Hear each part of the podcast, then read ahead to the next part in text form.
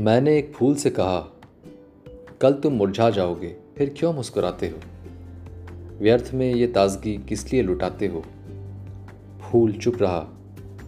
इतने में एक तितली आई, पल भर आनंद लिया, उड़ गई।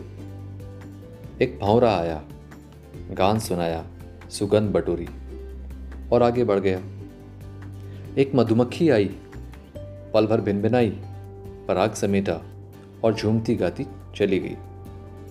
खेलते हुए एक बालक ने स्पर्श सुख लिया रूप लावण्य निहारा, मुस्कुराया और खेलने लगा तब फूल बोला, मित्र, क्षण भर को ही सही, मेरे जीवन ने कितनों को सुख दिया क्या तुमने भी कभी ऐसा किया कल की चिंता में, आज के आनंद में विराम क्यों करूँ?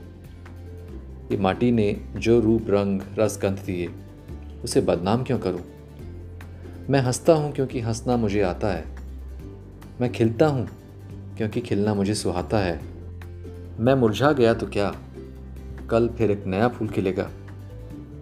न कभी मुस्कान रुकी है, न ही सुगंध। जीवन तो एक सिलसिला है, इसी तरह चलेगा। जो आपको मिला है उसमें खुश रहें और प्रभु का शुक्रिया करें। क्योंकि आप जो जी रहे हैं, वो जीवन कईयों ने देखा तक नहीं है।